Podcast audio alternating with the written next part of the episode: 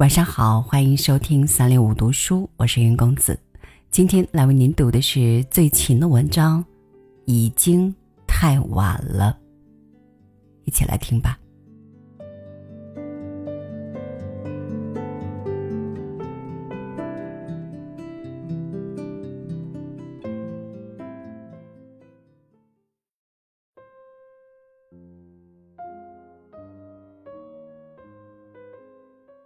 电视剧里的女主角终于嫁给自己爱的人。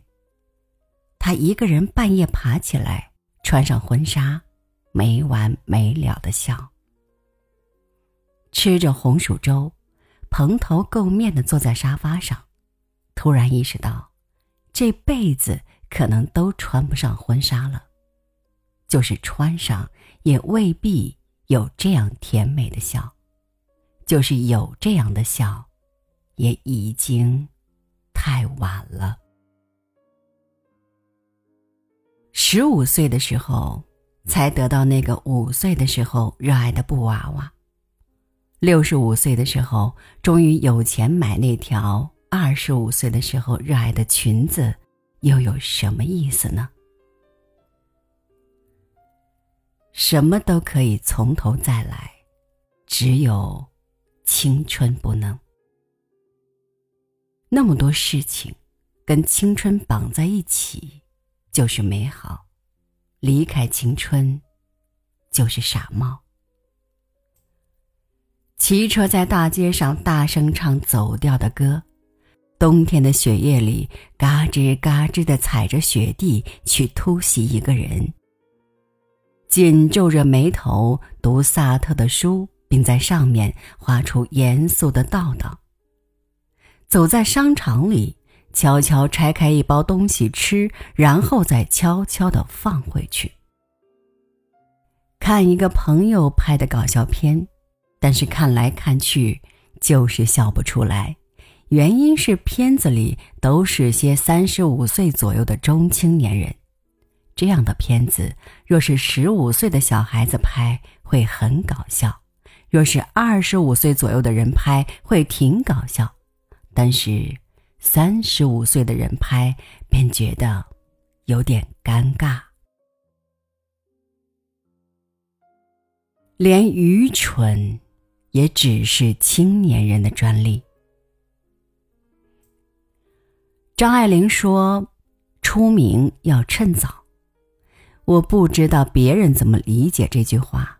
照我不堪的理解，就是早点出名，好男人就早点发现你，然后浪漫点的故事就早早的发生了。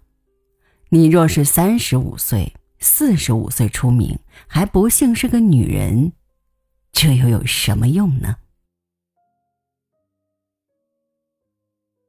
有一年，一个男人指着另一个男人跟我说：“他以后会回国的。”他以后会当总理的，然后我就看着那个会当总理的男人一天天在我身边老去，直到有一天，他已经变成大腹便便了，他已经变得头发稀疏了，他已经变得唠唠叨叨了。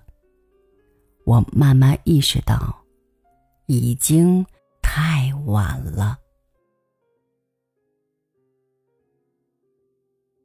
我还认识一个人，他二十六岁的时候才来到美国，才开始学习英语。可是他学啊学，跟着电视学，请家教学，捧着书学，就是学不会。每次见到我，他总是特别兴奋地说：“你听我的英语有没有进步？”然后结结巴巴地说一句火星英语。